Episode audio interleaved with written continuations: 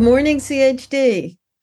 Um, I am back for another monthly chat with James Corbett regarding what's going on at the WHO. And um, this month, I think we have some pretty good news and glad to um, tell it to you.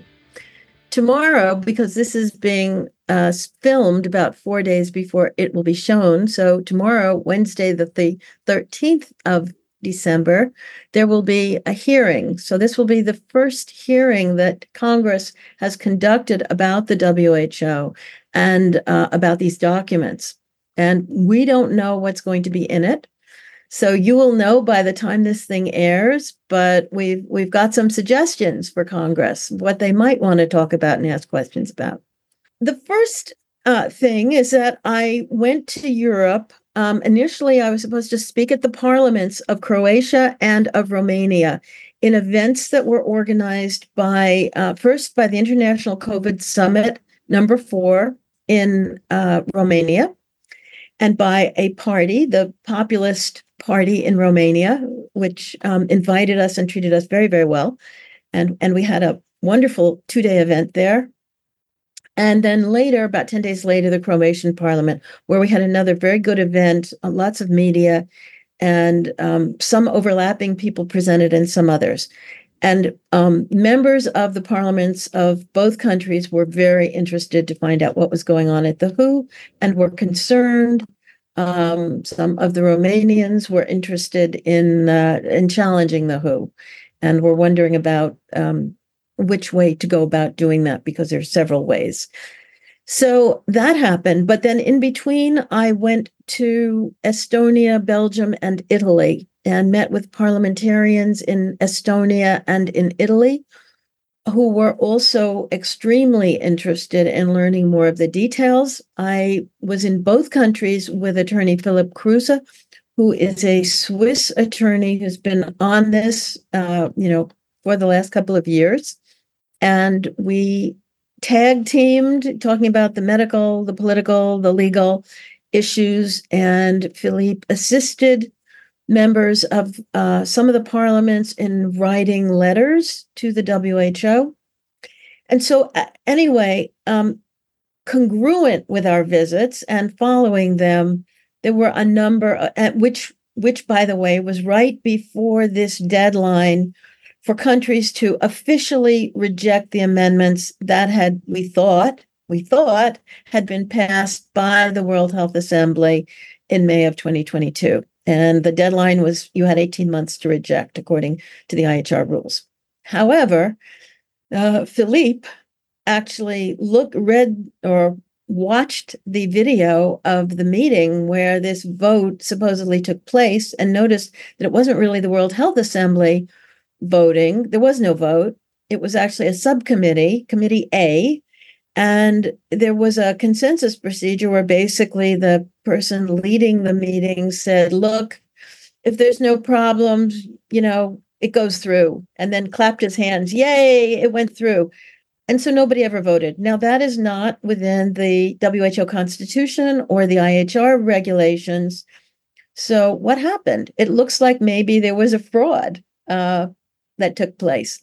And Philippe noticed this and 12 members of the European Parliament wrote to the WHO on November 28th and said, please, within 48 hours, show us the evidence that there was actually a vote of the full World Health Assembly, which is the 194 nations that are party to the WHO. And no evidence was forthcoming in the 48 hours. And so then these 12 parliamentarians wrote back to the WHO and said, you know what? we declare your amendments from May of 2022 null and void. So uh, that's the first, um, or that's one of the headaches that the WHO is now going to have to deal with. Meantime, after Philippe and I met met with uh, about half a dozen Estonian parliamentarians, um, 11 of them wrote to the WHO and said, Hey, we don't think your procedures are proper either. And they said, Look, our whole parliament has to, according to our constitution, the whole parliament has to decide uh, on going forward with these negotiations. And our parliament never did. We had a subcommittee approve it, Um, but we don't think it, it happened constitutionally for us. And um, this also gave the WHO heartburn, apparently, because um, shortly thereafter, the chairman of that particular committee wrote to the WHO and said, "Oh no, no, we we did everything right. You know, don't worry about this. You know, forget about it." So um, clearly, that wouldn't have she wouldn't have written that letter if there wasn't a problem. So there's a pro there's another constitutional problem. Um, then uh, a member of the Parliament of Holland wrote a similar letter to the WHO saying we think our parliament needed to approve and it didn't. And then there were there were a flurry of letters from a parliamentarian in or several in Mexico, in Philippines, um, in Germany, challenging the WHO on some of these procedural issues. Um, in addition, what had happened was there there were recent elections and a very new prime minister in New Zealand and in Slovakia. And both of them announced that they weren't going to go along with any WHO usurpation of, of sovereignty. Now, they didn't write a letter. They announced this in different, the uh, Slovakian prime minister announced it in a speech, and the New Zealand, they have a three parties that are in a coalition to rule New Zealand at the moment. So they've they've thrown out not only is Jacinda Ardern you know, thrown across the Pacific to Harvard, where um, all rotting fish uh, go to die. Um, but even the person who followed her in her party, they're out, and now they've got a, the opposite parties are in power in New Zealand. So all of this is a reflection of a populist wave happening around the world, and there are lots of elections coming up um, during the first six months of 2024 and everyone is expecting a populist, this populist wave to continue. Uh, so anyway, the New Zealanders wrote a sort of a policy brief, an 11 page policy brief. And on page 10, they said, you know, by December 1st, you know, we're not going to go along with the WHO. Now, I've talked to my uh, colleagues, my contacts in New Zealand, and nobody's aware that anything has happened since then. So it's it's now 12 days later, but we don't know what New Zealand is going to do, if anything. However, you know, it was a shot across the bow. We're not going along. And so um there meantime, a lot of lawyers have been so it was very good that we had this deadline of November 30th to reject the May 2022 amendments because it focused everybody's minds. So a lot of lawyers from different countries came up with all sorts of interesting arguments about how this whole WHO process may not be legal. Let me underline the real point of what you're saying here, which I think is extremely important to understand, is that the uh, essentially the WHO process that is going on right now, both with regards to the international health regulation amendments and the treaty, so called, is a Potemkin village and it's only as real as it appears to be unless you actually look behind it and see oh wait there's nothing propping this up. This is this is just a facade. And that is being exposed. Every time anyone actually questions the actual what is the actual legal authority for this they find out, oh my God, oh, there is none. Um, so I, I, I honestly, truly believe that the entire the entire facade could be collapsed if enough public attention was simply brought to bear on this issue and what's really happening. But let me let let me summarize and underline what you're talking about there. There's a, a handy dandy summary that the World Council for Health put out on November 30th. So this isn't the latest latest information, but they have a good summary of various country positions and what's what's happening, in which they include that um, letter from the 11 members of Parliament um, rejecting the IHR amendments because hey, that's not part of uh, uh, the uh, parliamentary process here in Estonia. Um, they do link to the New Zealand um, new coalition government reserving against proposed amendments to IHR. And I would suggest people actually go to health.govt.nz for amending the international health regulations, where they posted up th- their process and what's happening and why they're doing this. Um, I have more to say on that in a second. Uh, they talk about Slovakia's prime minister, as you mentioned, announcing the government will not support strengthening the WHO. There's a comprehensive bill by a congressman in the Philippines that's gaining traction and public support. Two South African parliamentarians have championed a WHO withdrawal withdrawal bill. There's a parliamentarian in the Netherlands who filed a letter making reservation due to lack of due process, as you were mentioning there. Um, uh, Eleven EU parliamentarians are formally challenging procedural failures in the IHR amendments. Uh, Bill H.R. 79 to defund and exit the WHO was introduced by U.S. Congressman Andy Biggs. Uh, parliamentarians continue advocating to reject IHR amendments and question the WHO in Japan where I am, and a letter from the Australian people communicates rejection of the WHO's proposed amendments to the IHR, linking to standupnowaustralia.com.au, which has a um, an entire campaign that is garnered around getting public support behind this. Um, with regards to the New Zealand government um, announcing its intention to um, to do a national interest test to see if they will go along with the IHR amendments, I found that interesting. And of course, so how did the New Zealand uh, mainstream press cover this? Well, you have onenews.co.nz. Um, Coalition's WHO policy leaves public health expert baffled. Why? Why on earth would they reject these wonderful amendments? But there was an interesting paragraph in there that I want to get your take on because I can't quite understand what they're saying. And as usual, it's mainstream news garbage, so they don't link to any sources. But they say the amendment, the IHR amendment from May of 2022, which, as you say, passed in that procedural vote that hopefully my viewers and hopefully your viewers have actually watched how that went forward. It was an absolute ridiculous joke with, I believe, the Japanese. Uh, um, subcommittee chair or whatever he was right. gaveling down. Right. Um, any objections? No. Okay, it's passed. And then he has to repeat it because everyone's fallen asleep. It's passed. Right. Yay! Yeah, let's all cheer. It's a ridiculous process. Anyway, that happened in May of 2022, and as you say, people, uh, the countries had uh, until November 30th to reject it which is exactly what New Zealand did.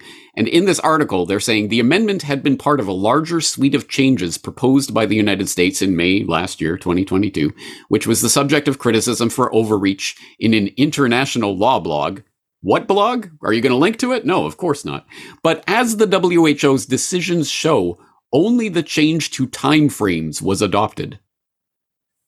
I don't know what that's indicating. I don't know what that means. I don't know what WHO decision they are specifically talking about there. I don't know. Eh, eh, are they saying that there was only a time frame change that was adopted as part well, of the larger package of US? So yeah, so the United States had introduced 12 or 13 amendments and then withdrew most of them. But what was left was this change in the timing, which was to re- to reduce the period of time during which a nation could reject future amendments from 18 months to 10 months. And the United States had wanted it to be six months. So it mm. remain within the Biden administration. They couldn't get that agreed mm. to. So it became 10 okay. months. And then um, reduce the period of time before the amendments came into force from two years to one year. So that so those amendments uh, that those amendments were the ones that this Japanese um, head of the committee being coached by an American Secretary of State person or HHS person, um, you know, went through his little mumbo jumbo, you know, dog and pony show. Um, and clearly there was no vote. And yet there's supposed to be a vote. And it's supposed to be the entire World Health Assembly. So if there was no vote, it's it is null and void. And and uh, you know, the world luckily it was caught on video. You know, there it is. We can see it. Right. And uh, and as you say, let's stress that. So the point of that was so that they could change the time frame, so that a, a if Biden doesn't win the 2024 selection, the next person can't undo what's been done, or at least so they say. But again, once again, the entire thing relies on countries voluntarily being part of the World Health Organization. And if you exactly. actually exited and defunded the WHO, all of this legal chicanery becomes null and void at a moment's notice. Part of that Potemkin village I was talking about. Precisely. So, um, so just to to expand on this, um, other lawyers have jumped into the act. So there's a lawyer from Spain who's brought a lot of cases um, about mandates, uh, you know, and and won a case um, ending the mask mandate in Aragon, Spain. So this is uh, Luis Maria Pardo, and he has challenged the WHO with a four-page letter saying what you you know the the amendments. We saw the amendments when they were first produced. We we saw them in February when they had been harmonized in an initial way. And then we haven't seen anything subsequent, even though there have been many meetings of two different groups to work on them and, and try to negotiate something that is palatable to, to at least half the members. But we've seen nothing about that. So, so the, a Swedish member of parliament has challenged her health minister to either make those negotiations transparent or resign Meanwhile, I thought each nation was negotiating this, but it turns out that the EU itself has cer- it has certain um, what it calls competencies. And when the EU has a competency, then it can do the negotiations or for its member nations, 27 member nations. So one of the questions, so it has been negotiating for mu- for multiple member states, but the EU is not a party to the WHO. So, does it have the legal authority to negotiate if it's not a party? One question. Another question: um, Have the nations? It, does it? Does the EU actually have a sufficient competency in public health? That's very questionable. That's not one of its, its strong areas of competence. So it it may not have the legal authority to do to negotiate for member nations around health issues. Just as in the United States, we've challenged uh, the government also. Wait a minute. According to the Constitution, health goes to the states. How can the federal government be negotiating health sovereignty away when they don't have authority to do so? It's that falls in the states. So it's a similar deal. Uh, Attorney Pardo also said, "Look, you you need to tell us what amendments were proposed and which ones have been rejected." Which is a really good question. Like, what have you been doing in the back room? What did you really want? What were you what did you want but you weren't able to get you know what's left um etc and asking you know which nations have given you the authority to negotiate away their sovereignty and how did that happen? So another very good question. And another issue is does the WHO constitution actually allow it to take on a role of governance it was set up as an advisory body. Now all of a sudden it wants to be a governing body. Did the nations give it that authority initially? Nobody is able to find that. What what's the legal argument? Let me just mention a couple of uh, things that I don't think we've discussed enough in the past.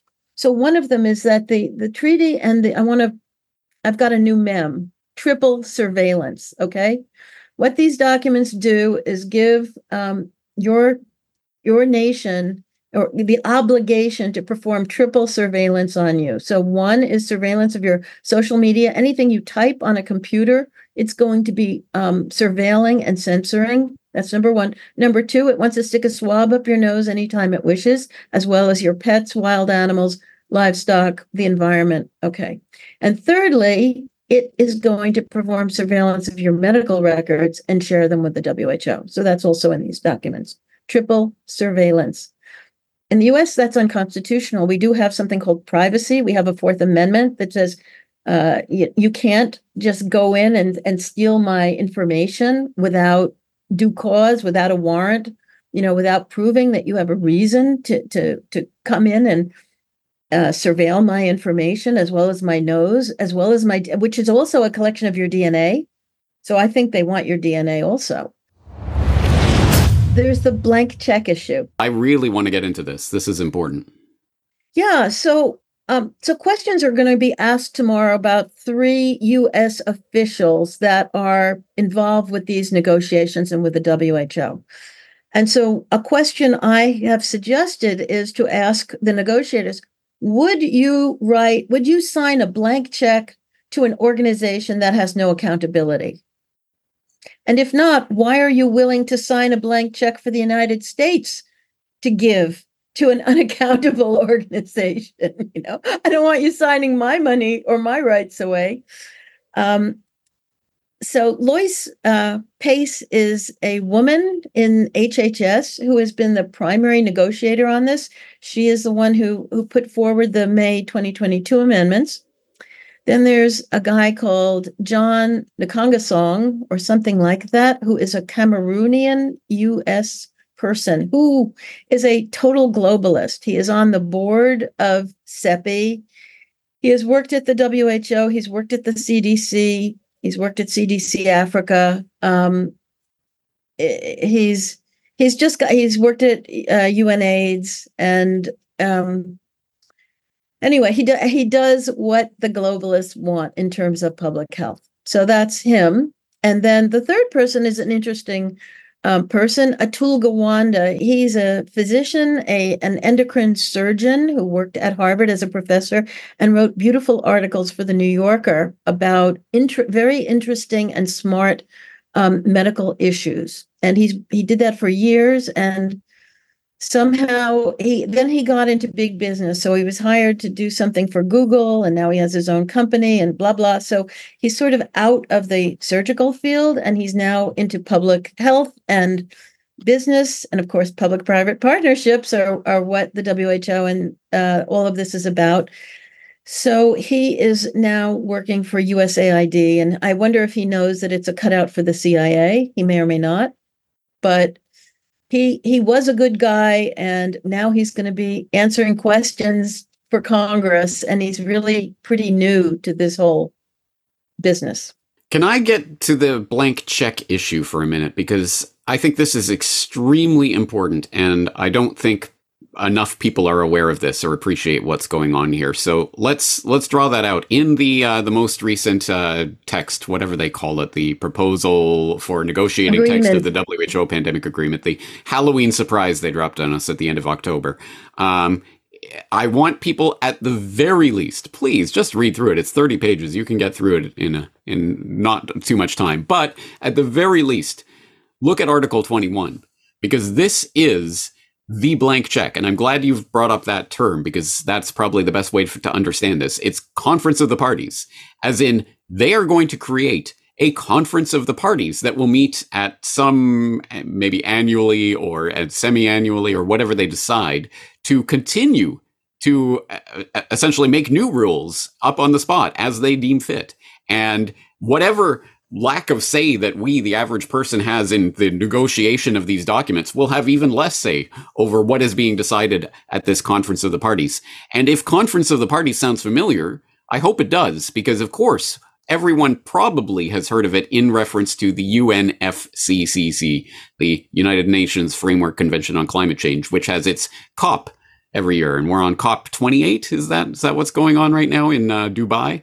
Um, at any rate, it is essentially de facto uh, a, a, a, an arm, a chamber of world government that already exists and is already functioning. It's just you don't you, you never got the memo because they never wanted you to get that particular memo. But what this is is when you have one of these gigantic conventions that's signed on to by multiple countries or most of the world, um, as in the case of the UNFCCC and potentially this WHO agreement, you have this conference of the parties where every every year or where whatever they decide, they get together to essentially make up new rules, new uh, binding obligations, or what they deem to be binding obligations, thereby creating essentially a form of, of global government uh, that people don't recognize. And I hope people understand. And it's not just the UNFCCC; it's not just the WHO that's trying to create this. There are there are multiple COPs um, that exist right now for all sorts of different conventions. And I've listed some of them in an article that I wrote called This is How Global Government is Run and What's Coming Next, where I try to raise the alarm about this conference of the parties and this blank check that it indicates, because exactly as that as that image will hopefully foster in people's minds what you are doing with regards to if if your country signs on to this agreement as at least as we see it in this proposal uh, text you are it, doesn't even matter to some extent what is said in the document. What matters is what the conference of the parties decides next year or the next next year or the next next year. It will happen on a regular cycle uh, that they will just continue adding and changing and amending and making new rules as they see fit. And you will have no, no possible ability to hold anyone involved in this process accountable any more than you can hold someone in the UNFCCC process accountable. Who who from the United States is there representing you at the UNFCCC, and who get who gets to decide what they're they're negotiating with regards to that? Does anyone out there know? Probably not. Well, you'll know even less about the WHO when they get their COP in place, if that's what's going to happen this May. So, yet yet another reason why some sort of half measure or oh maybe we'll just put a reservation on this is not going to go far enough. We really do have to exit completely the WHO and stop this stupid charade from going any further. But um, that's a good reason for people to start looking into this. Article 21 of the proposal text on Conference of the Parties. That's the blank check. And it doesn't matter what else is in that document. That's how they're going to continue rewriting that document in the future. Right. And there's also a new secretariat at the WHO, mm-hmm. which will do the same thing. Um, yes, and all of these people are unaccountable. There is no entity above the WHO bureaucracy. There's just the 194 member states, and they meet once a year. You see?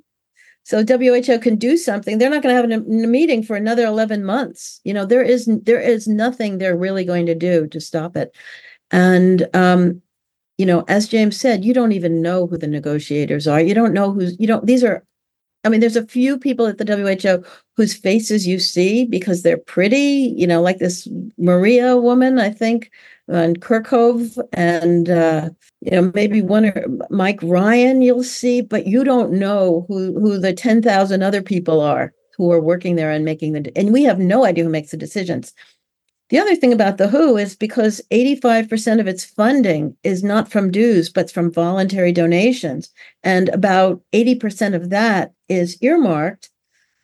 It means that almost everything the WHO does, so about 70% of, of actual uh, you know, programs that the WHO runs are run for these private entities. I mean, you can can look up the Bill and Melinda Gates. How much money do they give?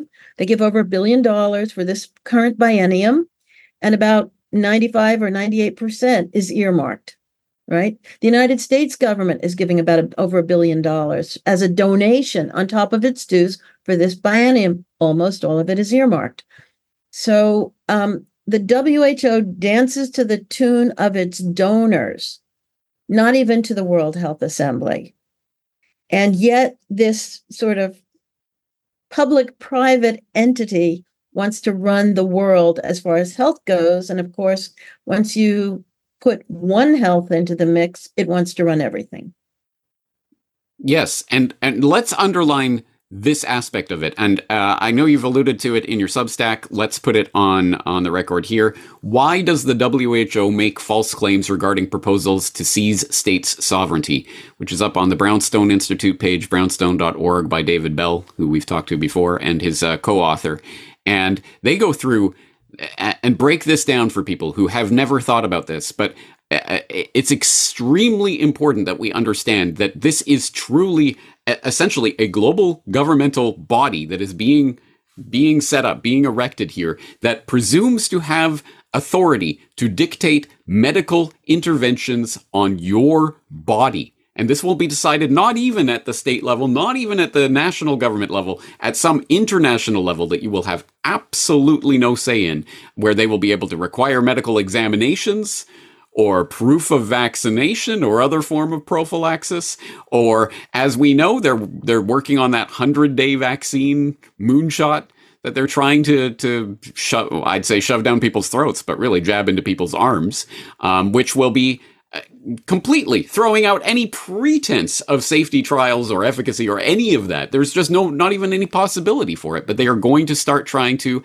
essentially, anytime they say that there's some sort of pandemic going on, they will be able to dictate whatever they want into your body. And they will even, uh, according to the language that they're using, be able to send members of the WHO into any country to act as coordinating authorities with regards to whatever is whatever they deem to be necessary in the right. wake without, of whatever declared emergency. Approval. Without approval exactly. of the nation yes. they're going into. So, um, literally overriding national sovereignty with regards to borders, with regards to medical interventions, with regards to surveillance, as you've pointed out, um, and uh, as we say, uh, yeah, what is the what is the legal argument for how the WHO is becoming not just some sort of advisory body, but some sort of governing body? Well, it's in, embedded in the language of agreements like this that everyone is going to voluntarily adopt and agree to, which pr- puts the WHO as quote unquote coordinating authority with regards to pandemics. Which, by the way, they get to declare this state of health emergency based on what? What is what are their rules and procedures for this? Anything they like. The the whim of the director general of the WHO, as we saw with the monkeypox nonsense last year. The WHO director general just decided you know what? I have an advisory body for this, but I'm going to overrule them. I'm going to declare this is a public health emergency. So there's truly, absolutely no accountability, no rules. They make up the rules, they dictate this, and they are presuming to be able to breach your nation's sovereignty or your medical boards or whatever, however much trust you put in them. Well, it doesn't even matter because they are going to presume to be able to override those decisions. This is the game for all the marbles. And I just, I don't, I can't fathom how people don't see this yet? I think, you know, because the mass media has not presented them with any information, so they don't see it. But certainly when I went around, I've given a lot of talks and and I briefed uh, 12 or 13 Congress members this past week. And everybody I talk to is very interested in this. Um, they just they they need to have it presented to them in a, in a way they can understand it because these legal documents are written in such a way as to make them very confusing. And you know it, it's hard to contextualize and when they say pandemic pathogen and you know they're talking about biological warfare agent but it doesn't say that in the document right? I mean so what do i want to say? There's so much to say the WHO has no expertise in doing any of these things that it says it wants to do. The, the director general of the WHO, apart from having been, uh, you know, alleged to be a terrorist, uh, with being the number two or number three person in the Tigrayan party and government, which has subsequently been overthrown in Ethiopia, but it's it's widely alleged that he covered up cholera epidemics, that he uh, he and his party did not ship food supplies to you know, rival tr- tribes in Uganda. Um, and it was even alleged in the in, by the BBC that he was trying to help get weapons sent to his Tigrayan tribe as they were fighting with the other tribes in Ethiopia a couple of years ago. The current Ethiopian government did not support him for to, to be re-enlisted for another five years as the Director General of Ethiopia. Didn't matter. You know, uh, they issued a complaint. They didn't really pursue it, and he was reelected. The guy has a PhD in community health. I don't know what community health is. Um, setting up health centers. I mean, none of these documents really talk about healthcare. They talk about universal health coverage. They want everyone to pay for health insurance, but they don't tell you how anything about we're going to build new medical schools or nursing schools. We're going to increase the capacity oh no. All, all we need magically to get everybody you know healthy is for them to pay for health coverage and they want it universal. So you know he is simply a tool um, yet he will have the authority to tell everybody in the world what drugs and vaccines they have to have when he declares a pandemic or the potential for a pandemic or decides that a pandemic may be over, but he's going to maintain the emergency, he's still going to be able to tell you what you can and can't do. Um, and as far as crossing borders, trade, all sorts of things, he can lock you in your house. Um, and and it was questioned why should he have the authority now? Why should the authority of the WHO extend to potential pandemics? Potential public health emergencies of international concern? And why should it extend beyond them? Why should the treaty be enforced 24 7? You know, what do we need him for? What the WHO. That's that's the question I keep coming back to. Really, what do we need the WHO for with regards to any of this? There is nothing, truly, absolutely nothing that the WHO can do that individual, even if we say, okay, nations are in charge of their nation's medical po- and health policies, they can still uh, uh, negotiate those on a case by case basis at any time in any way they want right? Why, why, why on earth would any nation on the planet sign up to give their sovereignty over to some gigantic body like this to be involved in some sort of international negotiation that will set global standards for everyone in the world? Why? What is the point of that other than exactly. to erode national sovereignty? Yeah. There's there's nothing of use that is being offered to the population of any country by this agreement. It's you know the poor countries aren't getting anything, the rich countries aren't getting anything.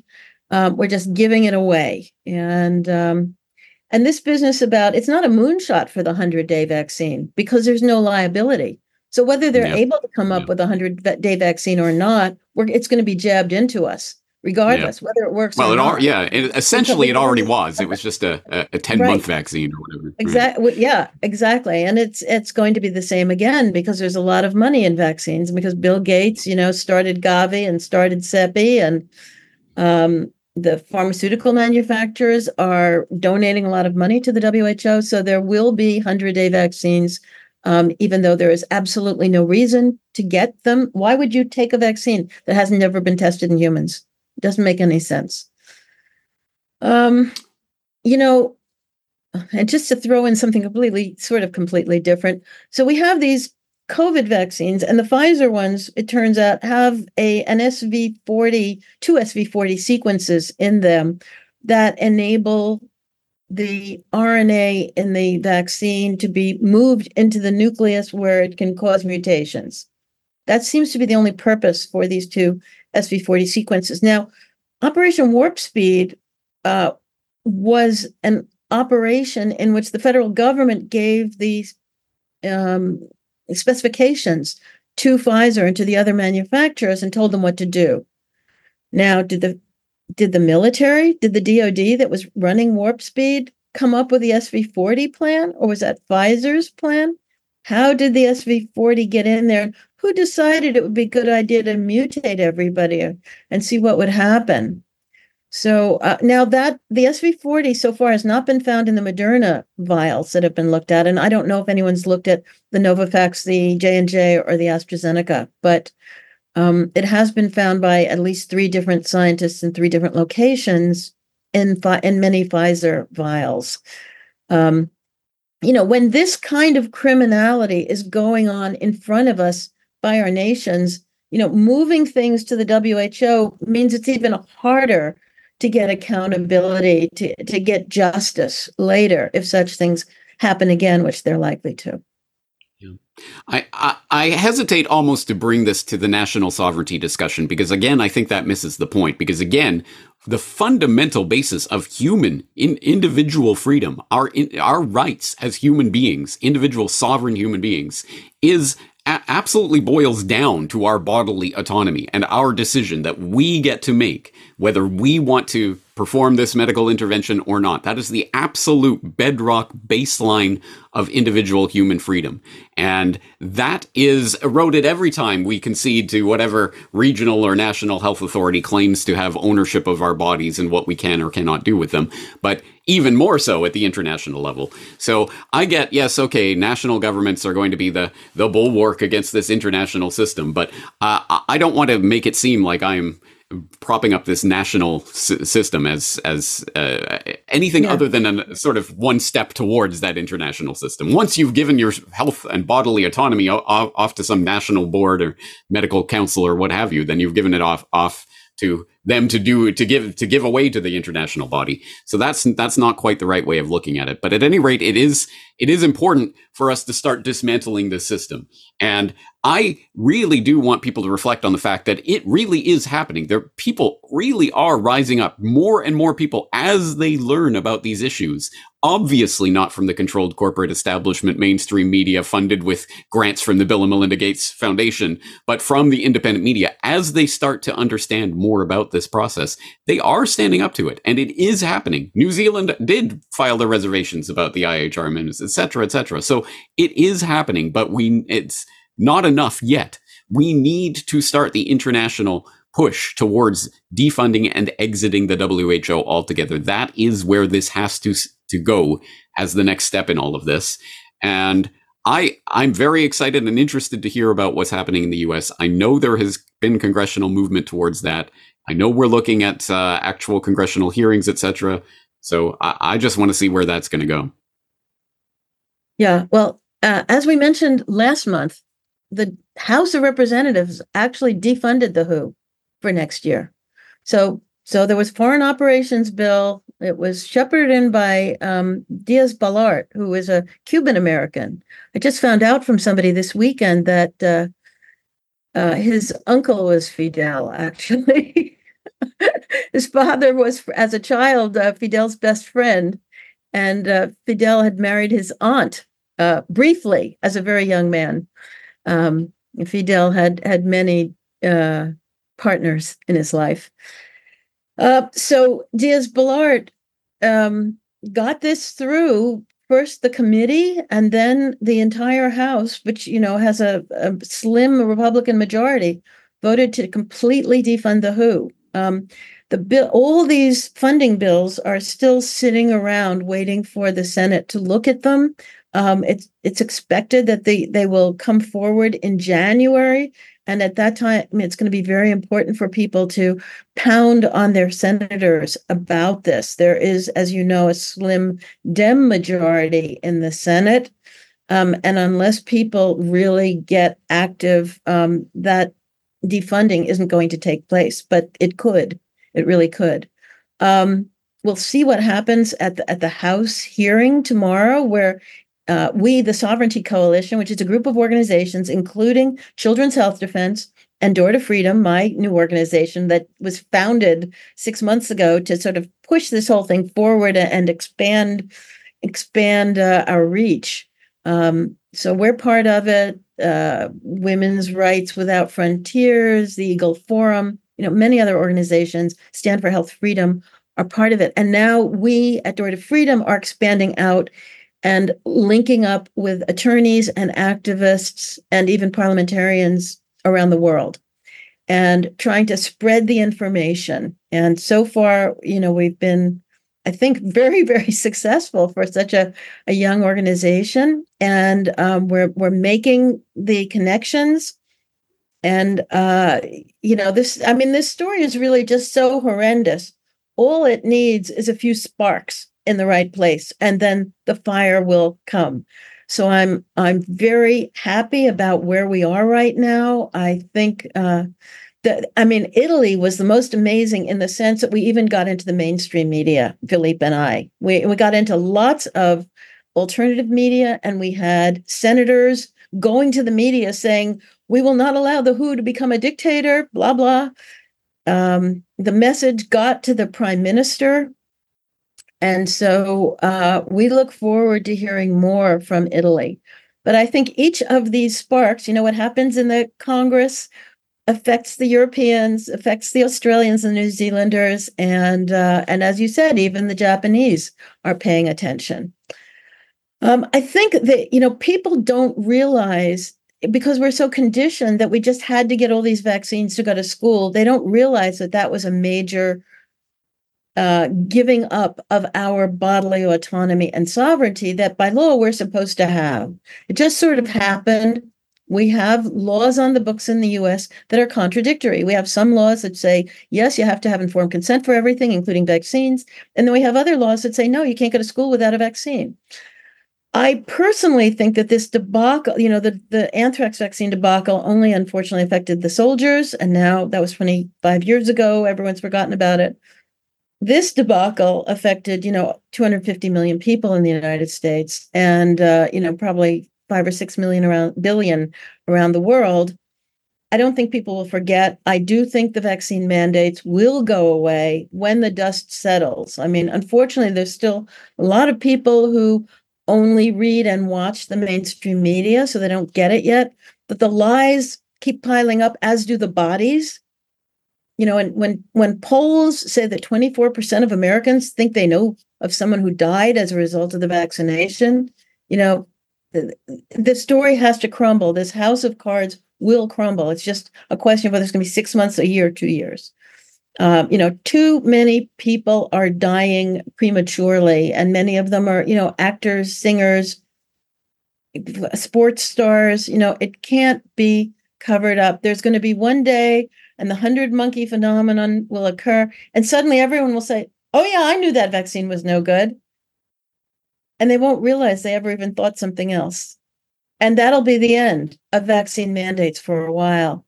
And then we have to realize there are other mandates too. You know, there's vitamin K when you're born. There's there's different sorts of uh, you know tuberculosis tests, chest X-rays, and do do we really? Who can we trust at this point when our all our federal agencies and our state agencies have been lying to us grossly? You know, obviously for these last uh, four years now. Um, do we want to trust them about anything? You, you know, I, I, was recently covering um, with James Evan Pilato of MediaMonarchy.com. We do a, a news show every week called New World Next Week. We were recently covering the issue that has been ongoing and uh, for decades now in the United States, and I know it differs from state to state of the blood tests that they take of newborns when they are born. Obviously, the heel prick uh, blood test, which, right. uh, depending on the state and depending DNA on the test. particular rules, yes, they they they can use they. in some states, companies are actually given ownership of those blood tests, which they can then use and sell as information medical information um, with yes. or w- without your consent, without your knowledge, even. Um, it has been challenged in courts. There are various, as I say, it differs state by state, and uh, but that's happening throughout the Western world. Australia, other places have similar um, things functioning. It's it's absolutely crazy. And the question, yes, who can you trust? I, I, I think really the bottom line should be again, as has supposedly been the law of the land and the international norm and the standard and the Nuremberg Code and all of this, informed consent. But of course, that is exactly what they are trying to erode through treaties like this and the declaration of emergency, which is the the blanket that they get to throw over everything to just color of law. We can do whatever we want now because there's an emergency. Who says? We say. And anyone who says anything against what we say can now be censored and scrubbed off of social media and basically censored out of the public square. Um, it's a perfect system of control if you can get it and if you're a dictator. Um, but again, I think people are starting to wake up to this. With regards to what you raised earlier, with regards to the EU's competence in being a an instrument to this negotiation? How do they get the legal justification for this? I will note that in that proposal text uh, for the negotiating uh, agreement, um, in Article 22, they do say they do specifically give regional groupings, presumably like the EU, um, standing to have a vote um, with regards to the conference of the parties and the, the new secretariat they're setting up. Um, so that is specifically included in there. But who gets to negotiate that document? Does the EU EU have legal competence to negotiate that? Do they have legal standing? In what way? What document? Can you show us the document? No, you can't. Huh. Strange how that works. Yeah, exactly. The you know I think it's the treaty that says, well, um, economic uh, integration organizations can join too if they want, which which is a you know cutout for the EU. Yeah. Um, it's but they don't say the EU. So they say, well, the EU can join the treaty, and then I guess that will then give it a a competence to do negotiation. So some lawyer realized that there was a little problem there and tried to slip them in, but um, now our lawyers, as I said, are, are looking at this um, a little more carefully and saying, "Aha." And and people from different countries are really seeing it differently. So uh, you know, I invite people to see the letter from uh, Luis Pardo that I posted on my Substack this evening. So going forward, we will have a lot more information because I will be fo- I will be focusing on the legal issues and um, we, we will get some consultants looking into this very closely uh, around the world. So I, have already um, engaged an expert on European law to uh, help us with these evaluations. Somebody I I met when I was in Europe. So, um, as I said, I'm, I'm I'm feeling very positive about all this. I think you're right. You called it a Potemkin village. I would say that it is Plan A for the for the world takeover. This was the easiest way to do it. Fool everybody. Boy, they were so fooled during the pandemic. This whole planet is filled with idiots. We can get away with this. Let's just, you know, bulldoze forward. And now maybe people are waking up and saying, no, that that whole pandemic was a lot of baloney. and what's this and what else are you doing then you know there, there's probably going to be a plan b of the un because un is also trying to um, gain authority which we talked about once before um, with its uh, common agenda. Um, that's going to come up uh, let me see in september the next september the un will try to gain also these great powers over the world during emergencies. Meantime, you know, we need to work with Congress and individual nations to basically take a knitting needle and start going through all of our laws and removing all of these um, different emergency rules that came into play and said, ignore everything that exists in the law. Now we have an emergency. We can do whatever we want. We're making governors dictators, and we're doing we're making uh, unlicensed drugs into uh, liability-free products that we can mandate on you, et cetera all of the, those things and this whole One Health approach have been built into US law and the law of other nations. And they have to, all these bits and pieces of, of legal efforts need to be discovered and uprooted. This is basically what the Nazis did in the 1930s Germany. They changed the legal system so that everything they did later on would be legal. And we're living through that now. And uh, we don't want to get to 1940 Germany. We're in 1934. Now it's time to get rid of it. Amen to that. Absolutely. Um, nail on the head there. And I want people at home to appreciate just how much you are giving to this fight personally. I know you've been jetting all over the place, traveling around, lobbying m- members of parliament here and meeting with lawyers there and doing all of this work. And I did manage to catch that recent Maine Board of Licensure in Medicine two minute gaveling down of their decision against you, presumably. Um, but do you even know what happened there yet? What can you fill people in about that? Yeah, actually, at six o'clock, so an hour, 60 minutes before we started, I got an, a, a long um, order from the Board of Medicine, which basically said your license is suspended for three years. Um, but if you have a practice monitor, if you go to all these classes, if you send us charts and kiss our butt, you know, uh, on a monthly basis, then uh, you know maybe we'll let you practice medicine again. And you know, it's like, hey guys, hello, hello. I think I have a new career now. Thank you for helping me move into it. I think it's a, you know, it's valuable.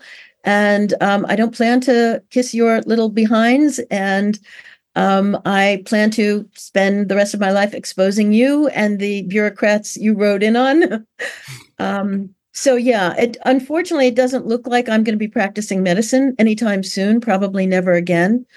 But um, that has given me the you know. Unfortunately, it's almost two years now that my license has been suspended. It's uh, it's 23 months so all my patients have had to find other doctors, you know, quite a while ago.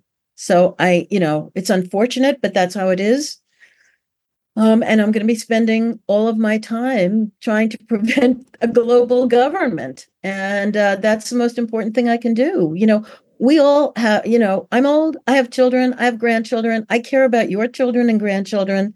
This is the most important thing anyone can do right now and uh, there there's a lot to get done, but we're moving along well. I think.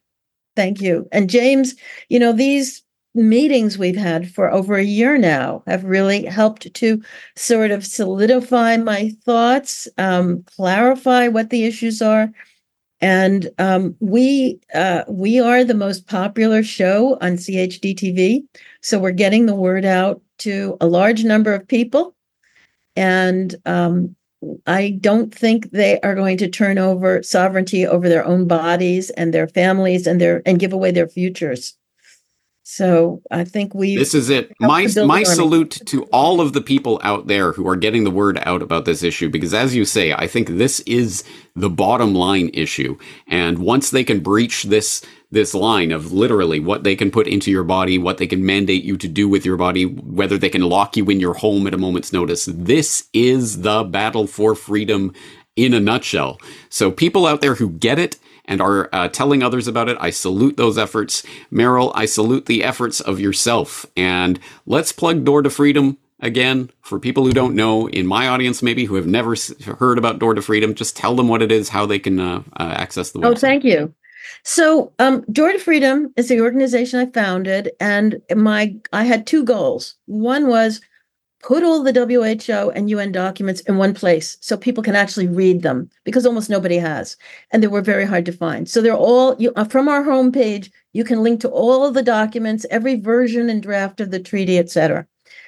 Um, then we've created the our our co- our coalition of, of members of the founding members of door to freedom.org have created many about 30 very short articles from 500 words to 1,000 words, two minute reads. In two minutes, you can find out about the WHO, the World Economic Forum, the young global leaders, the treaty, the amendments, you know, all, all sorts everything, almost everything that has to do, uh, do with the Great Reset, which this is all part of the Great Reset. This is the legal underpinnings of the Great Reset. So we have the two minute reads and then we have videos. We have all the shows that you and I have done that you can link, watch that are linked. We have many other videos. We have long articles. Um, we have PowerPoints. And we now have a bunch of handouts, about six or eight handouts that explain, again, what the WHO is doing in different ways um, explain the how to prevent pandemics and what the WHO is doing to actually increase pandemics. Um, and the Children's Health Defense Europe translating team, um, volunteers, have translated these handouts into about 10 languages. And Brooke um, has made them beautiful, you know, has done desktop publishing so that people in many countries can print these things out right from the website, hand them out, and let people find out what is really going on. Um, so, and you can contact us if you want, and you can give us money because we just got our 501c3 a couple of weeks ago. And so now we are soliciting donations. We have three part time employees. We would like to make uh, some of them full time. We'd like to have a bigger team. We'd like to be able to uh, hire uh, more lawyers. I have a couple of very, very part time lawyers um, on the staff. We need to do more. Uh, my Substack has paid for most of it so far. Um, fortunately, I'm uh, earning about $90,000 a year on my Substack. So that has really gone a long way to help pay for all this. Uh, but if you think what we're doing is useful, then uh, consider you know sharing some money with us. And but that's not why we're doing it. If you have an expertise and you want to help with your expertise we want that too. We're joining coalitions we're we're creating webinars. I mean we're we're do, we're contacting congress um, as i said i briefed 12 or 13 members of congress who had their mouths open they were shocked at what I was telling them last week about this. And they said, we're going to do something. So, time's here. Let's move. Yeah. Uh, and for those who didn't get it, just doortofreedom.org. So go there for all of that information. And um, yeah, hats off to you and all of the people who are out there working on this issue. As I say, I'm going to be concentrating on this next year. Is going to be an important issue as we head into the new year. On that note, Merry Christmas, Happy New Year. Hope you have a great holiday season. I guess I'll be talking yeah. to you in 2024 next. Yeah, have a great one. Enjoy Western Japan and the occasional sun. I will do.